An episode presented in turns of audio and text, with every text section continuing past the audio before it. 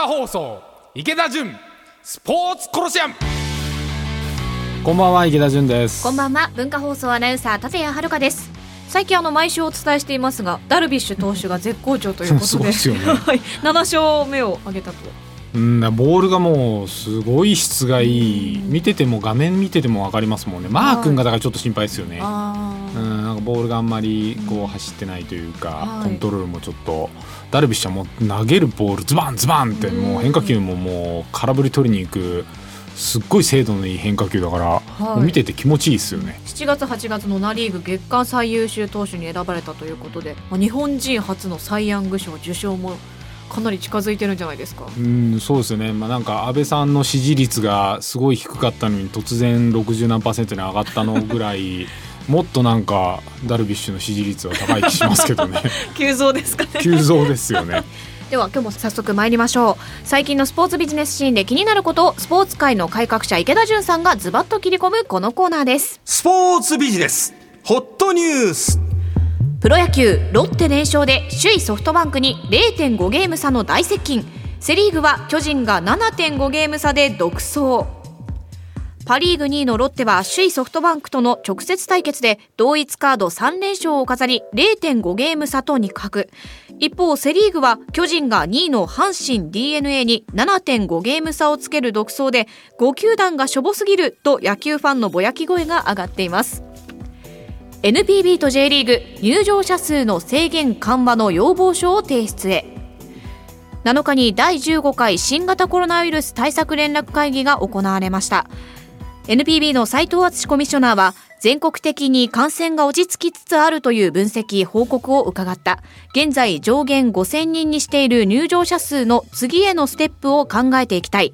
J リーグとプロ野球の合同で入場者数の制限緩和の要望書を明日にも政府に提出させていただけないかと明かしました。広島新サッカースタジアム事業費は折半？広島に新たに建設されるサッカースタジアムについて3日整備費用が公表されましたが財源負担を折半するかどうかが課題となっています。2024年に広島市の中央公園広場に開業予定の新スタジアム。広島市の委員会で設計や施工費など最大で257億円余りを来年度からの4年間で支出する債務負担行為とする方針が説明されました。事業費のうち国の補助金市債経済界や個人からの寄付などを除くと必要な財源はおよそ88億円。市はこれを県と折半したい考えですが合意には至っていません。ジャパネットホールディングス B リーグ参入へ。サッカー J2 の V・ファーレン長崎を傘下に持つ通信販売大手ジャパネットホールディングスが男子プロバスケットボール B リーグへの参入を発表しました。両クラブのホームにホテルやオフィス商業施設を備える長崎スタジアムシティも2024年に新設予定だということです。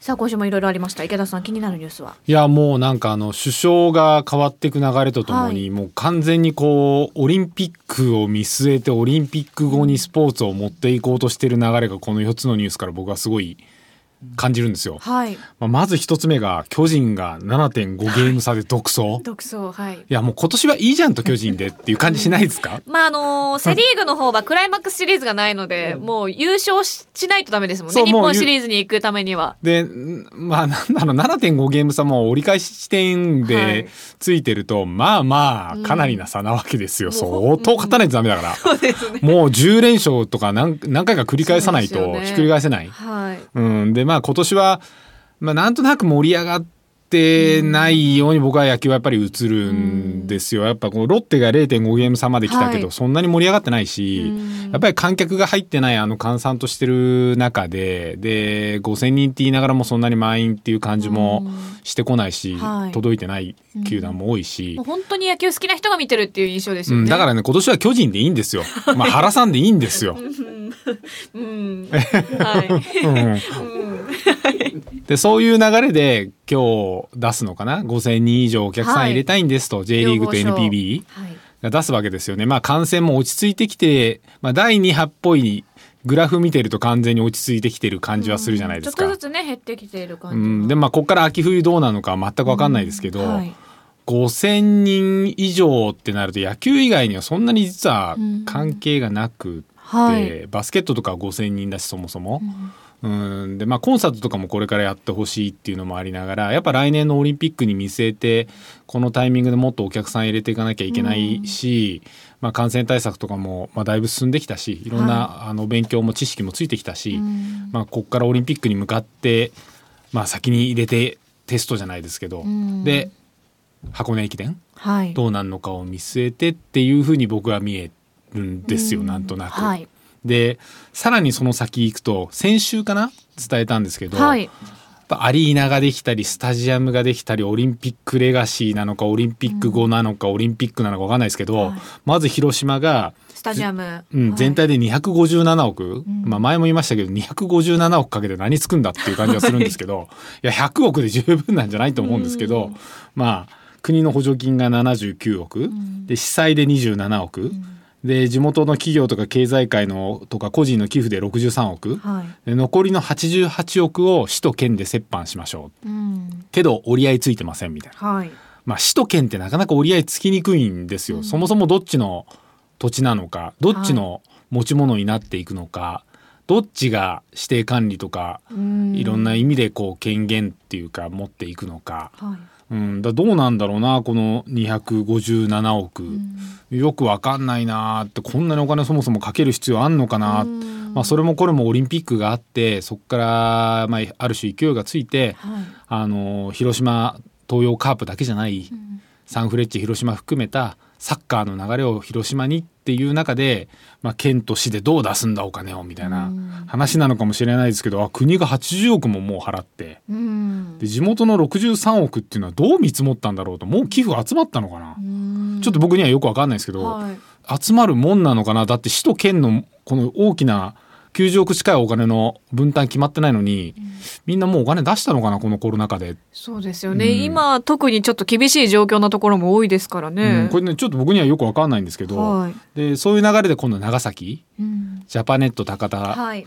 まあ企業としてすごく成功しててで V・ファーレンはい。J リーグで参入して、まあ、少しノウハウとかもついてきて、で長崎で2万人規模のサッカースタジアムと5,000人規模のバスケットのアリーナではい。でいろいろ VIP 席だホテルだ商業施設だをつけて700億？700億。700億ですからね。いやすごいですよこれ。で25年で償還するのかな？リクープっていうか、はい。あの投資を回収する流れだと思うんですけど、そもそも僕野球で長崎行った時に長崎の人ってなかなかお金払ってくれないって言って興行苦労したんですよ。あそうですか。入らない。へえでただ券配ると来てくれるんですけど、あうん、なんか長崎の土地性みたいなものがあるって言われてて昔から、沖縄とちょっと近しい部分を感じる、っていうかあるんですけどお金払うとなかなか来てくれない。でそもそもそんなにまあ人口の多い土地でもないんでサッカーで2万人でバスケットで5,000席、で野球サッカーや野球サッカーバスケ三大スポーツじゃないですか。はい。野球の時期っていうのは、まあ夏っていうかうん。でサッカーとバスケって結構時期かぶるんですよ。ああなるほど、うん、2月とか3月ぐらいからサッカー始まるし、だからその時期にまあ週末なんで野球は平日もありますけど、2万5千をこう要は集めるっていうことだと思うんですよ、2万のスタジアムと。はい。いや結構大変だと思うんですけど、まあ僕はこれ注目してて、どれぐらい長崎で火ついてオリンピック後にサッカーとバスケットで満員になっていくんだろう。野球じゃないサッカーとバスケを2つ1個の企業が持ってどれぐらいこの地域でうん。稼働させていけるんだろう。で700億。でこの広島と長崎から見えるのはこれ2つのスタンダードなんですよもうオリンピック後っていうのは。はい。一つは地域の行政が主体となってお金を作っていく。はい。でそこにコンテンツとしてのサッカーとかバスケットが乗っかっていく。要するに行政主体であの257億集めながら、行政が残りの分を負担しながらスタジアムとかアリーナ作っていくパターン、はいでもう一個は地域にある大きな企業が700億ドーンと出して、はい。自分たちであの自分たちのチームを持って自分たちの商売としてうん。やっていく。この2つのダブルスタンダードが広島と長崎で、はいこれだから僕追っかけてるんですけど。どっちがどうなるかっていうのは楽しみですどねっちがどうなるか、ん。でどっちにしても結構大変だと思うんですよ。ん。で一つはまず257億っていう広島にしてはお金が大きすぎるリクープするの大変、はい。リクープ大変。はい。でもう一個は700億円。ジャパネット高さん頑張りますと。でも本社は六本木ですと、でも長崎の人口を考えるとでかつての野球で興行してきた野球の世界で言われてたこれなかなか大変だよねって言ってる県民性でお金を払わせるっていうことの大変さ、で700億円リクープする、で2万と5,000人のスタジアムとアリーナを満員にする。2万5,000を週末に満員にする、まあ両方ともオリンピックで勢いつけていかなきゃいけないから、まずは今度5,000人のキャパを取っ払う J リーグと野球が今シーズンどこまでお客さん戻ってくるんですか？はい。っていうのが一つのベンチマークなんですよ。つながってきますね。つながってくるんですよ。はい、で巨人が優勝して今年は幕を終える。なるほど。巨人でいいんですよ今年は。文化放送池田純スポーツコロシアム。横浜 DNA ベイスターズ初代社長。一般社団法人埼玉スポーツコミッション会長でプロバスケットボール B3 リーグ埼玉ブロンコスオーナーの池田純さんとお送りしていますがここからはポッドキャストでお聞きの方々にお届けします、えー放送の方ではエクストリームのモアザンワーズを聞いてお別れという形でしたけれどもエクストリームを横浜文化体育館で見たという池田さん。いやそうなんですよ。だから僕あのこの番組の作家さんから、はい。あの横浜文化体育館ポッドキャストでどうって言われて、えなんでだろうと思ってたら、はい。文化体育館がなくなるはい。来年のオリンピックを待たずに昨日閉館ということで、58年前の東京オリンピックでバレーボール会場として使われ、東洋の魔女を生んだ横浜文化体育館が昨日閉館しました。2度目のオリンピックが今年開催されていれば、野球とソフトボールのパブリックビューイング会場として利用される予定でした。ねえいやすっかり忘れててはい。僕はあのベイスターズの社長を辞めたのがもうそろそろ4年前かな。ええでなったのが9年前、でずーっと横浜文化体育館の建て替えの話があったんですよ僕がなった時から。そうですか、はい。で僕がベイスターズの社長になった時に横浜スタジアムの社長をやっていた人が、俺が文化体育館を次変える時には指定管理取ってやるんだってずっとおっしゃられてて。でそうかあのこう線路があるんですよ根岸線。はい。挟んでまああの大船の方を見ると左側が海側がスタジアムで右側があの予感文化体育館なんですよ。そうかこの人は2つ自分のものにしようとしてるのか 俺が1個取ってやる。でも俺はハマスタ取ってやる。と思いながら 横浜スタジアムも僕はベイスターズではい。取ったんですけどその時から文化体育館もいいなとは思ってたんですけどやっぱまだまだ野球だけだと厳しいそれこそアリーナだし、はい。で僕高校生の時に今僕4445歳の世代なんですけど高3だったかな。これいいんだよな多分ラジオ喋っていいんですよねコンサート行ったってね高校生でもね。はい。で僕はエクストリームっていうバンドの当時バンドブームではいロックブームだったから、はいあのさっきあの本編の方で「モアザンワーズ」って曲流しましたけど「デカダンス」っていうアルバムだったかな？あれ違うなポルノグラフィティポルノななんとかっていうアルバム？はい。がすごい流行ってて、でそのエクストリームがヌーノ・ペッテンコートっていうギタリストがいるんですけど、はい知らないですよね。多分ねこう同世代だったらみんな知ってる。でヌーノ・ペッテンコート見に行こうって言ってみんなでチケットを取って、僕は当時高校生だったんでもう湘南の方鎌倉の方にいたんですけどあのみんなで文化体育館に行ってコンサートを見たんですよ。で当時はねまだコンサートって言えば神奈川横浜湘南の人たちには文化体育館っていう印象があってはい。かつては美空ひばりさんから小田小田和正さんも逗子にいたりして、ではいボーイやったり、ええ。まあだからそれこそ館内の、あの近くの路上でやってたゆずもやってるしそれこそスティービー・ワンダーとかボンジョビも来てるんですよ。いや今となってははい。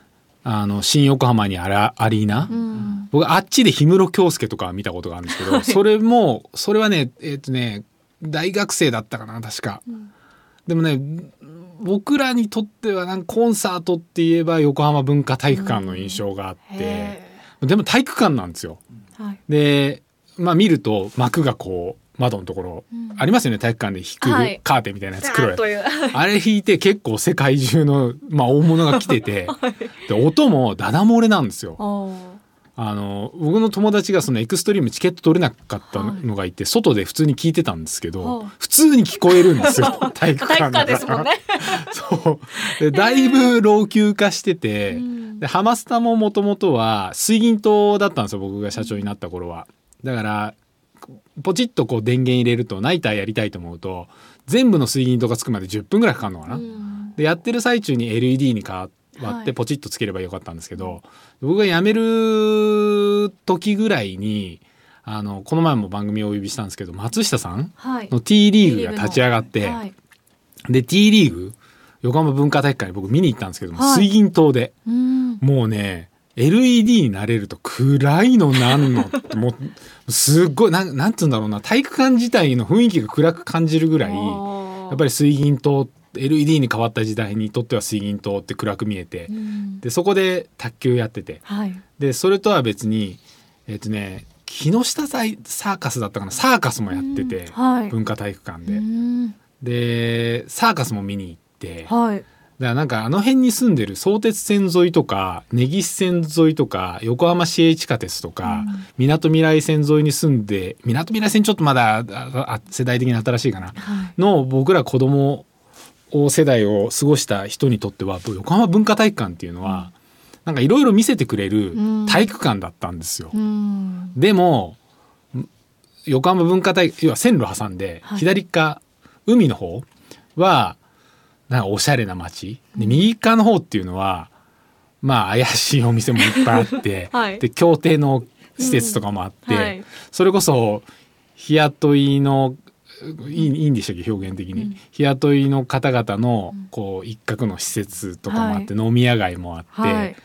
なんとなくね右側に行くとベイスターズになった時も、まあ、各地から転勤してきたわけですよ。はい。で分かってる僕らは、ん線路の左側でマンション借りる人が多い。まあそっちはだからすごく、うん。まあ、洗練されてるし物件も高いし右側で借りるとまあまあ値段はちゃんとするんですけど、あ先に言ってくださいよ池田さんって僕 よく言われたんですけど 右側で借りると住んでる人とかが、みんな夜中に出勤する人とか。ちょっと大人の街というか。そう大人の街というか、そのなんかど真ん中に文化体育館があって周りとかもまあこう寝られてる方とかも結構いるようなところが今リニューアルしようとしてるんですよ。はい。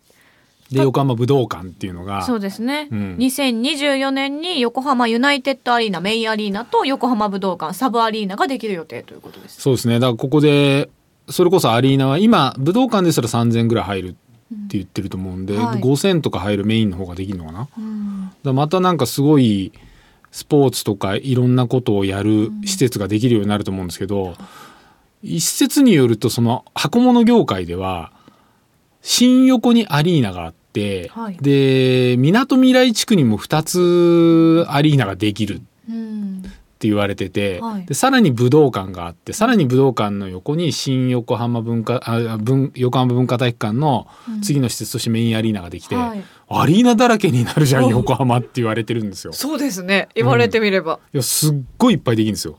だこれもそれもそれもこれもはい。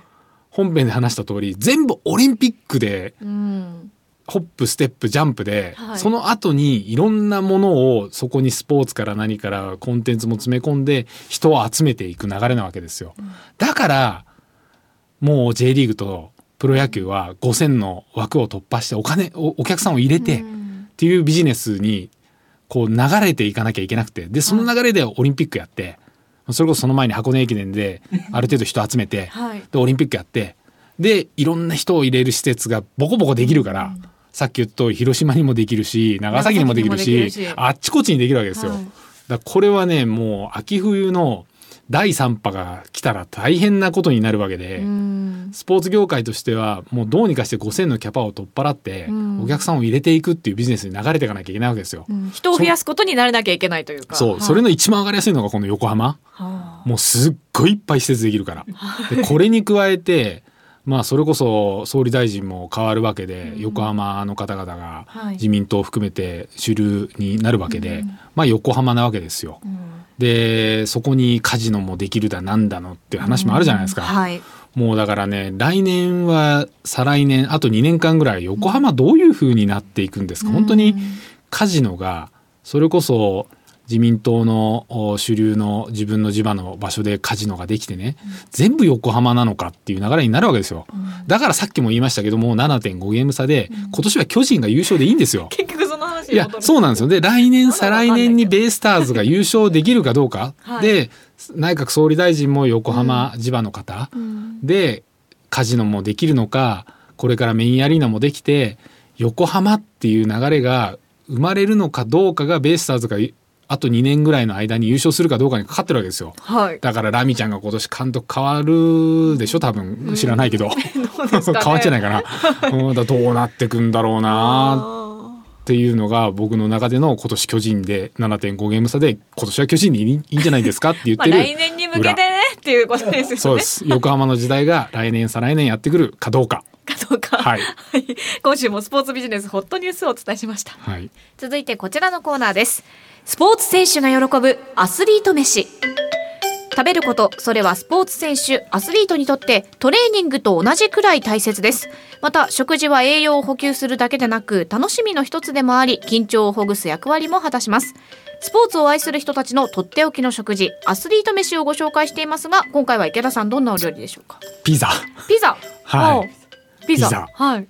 ピザがですねあの横浜スタジアムでも選手たちの食堂に必ずピザがあったんですけど結構腹に残るんですよ。で本当は消化のいいものを食べなきゃいけないから、うどんとか麺とか試合前には食べるんですけど、意外にピザが人気で ピザ結構なくなるんですよ選手。へでアメリカなんか行くともうそれこそピザ必ずスポーツといえばピザなんですよ。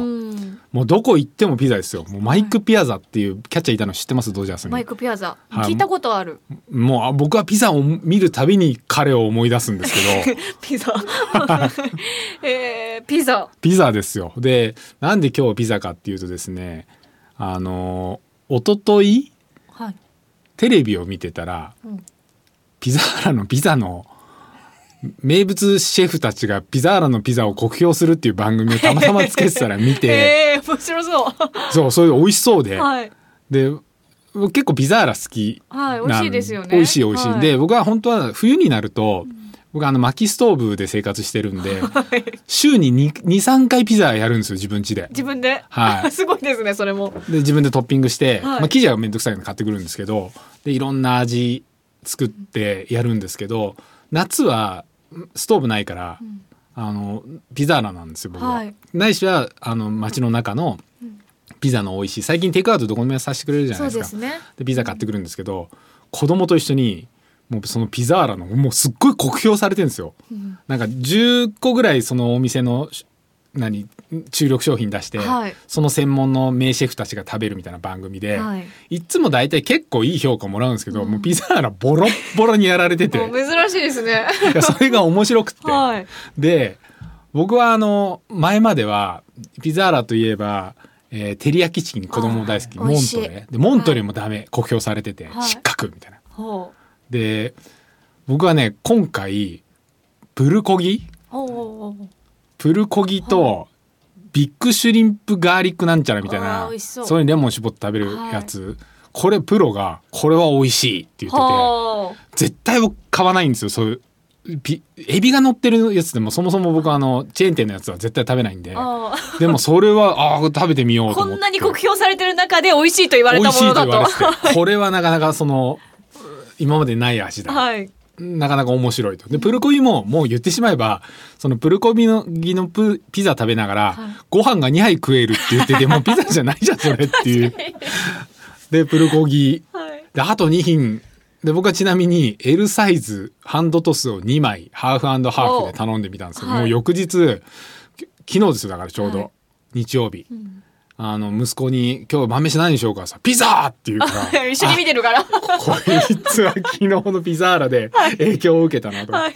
で何がいいのって聞いたらそのエビのガーリックのやつが食べたい。もう番組に影響されてますね、はい、でじゃあもうあと2種類何にしようっていう時に、そのあ違うプルコギでしょ？で、まあ、照り焼きチキンは絶対頼むんですよ、はい。でこれが味的に似てるから1枚ハーフハーフにして、うんでもう1枚をそのエビのガーリックのやつともう1個何にするって言ったらマルゲリータ。おーもうすっごいこれが酷評されててこれが面白くて、マルゲリータで酷評されてるんですよまあベー。シックなね大体マルゲリータってそれで第1回の、だ2回目かなんかリベンジみたいなことをやってたんですけど、ピザーラが。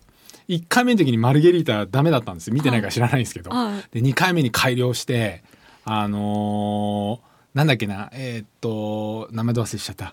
包んでうんやるブラータはっていうチーズ知ってます？高級。モッツァレラをさらにモッツァレラでこうくるんで美味しいんですよ、はい。で中にクリーム入れて、はでそれ単体でつまみで食べると僕イタリア料理とかのあのお店行くとブラータあったら絶対食べるんですけど、はい。柔らかくって本当に美味しいんで、はい。カロリーもすっごいんですけどあれ多分生クリーム入ってるから、はい。でそれをなブラータでマルゲリータをリベンジのためにやりましたみたいな ことを言ってるんですけどもプロからするとブラータの意味がないと。ブラータっていうのは って生でドロって出てくるのを食べるのがブラータであって、はいこれ何のためにやってんだぐらいのこと言われてるんですよ。ですっごい酷評でほぼ全員がこれはマルゲリータに対する侮辱だぐらいので 不合格になってて。でそれを見てた息子がマルゲリータ食べたいって言って頼んだら 不合格だこれはって言ってて。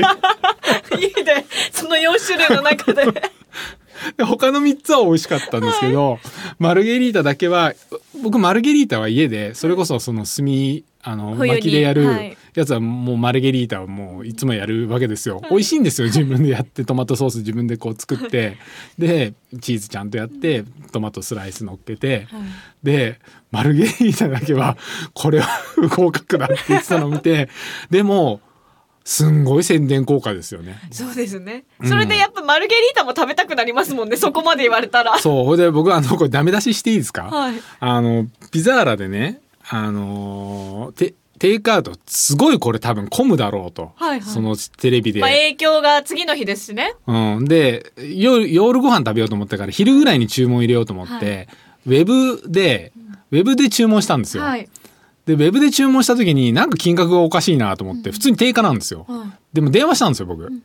あれって、これ取りに行ったら、お店まで取りに行くとね、はい。い近いから僕。宅配してもらわないで取りに行ったらちょっと安くなりますそうそう、20%引きとかじゃないですか。はい。なんないんですかって聞いたら、いや、ウェブで注文したら、定価ですって言われて。あそうなんですか？えそうなんですか？知らなかった、はい。えじゃあ、あれ？でもいつも僕取りに行ったら、20%引きだったはずなんですけど、はいあの、電話してくれたら20%引きですって言われて、逆だろ、それ。確かにほいで、その電話した時がもう夕方の注文込みすぎ、込み合ってる時ぐらいで、はいもうす、もう今、ウェブで注文いただいたのそのままでいいですか？そあ、そのままでいいです。スライドして20%引きでって、もう後ろすっごいはい戦争なんですよ。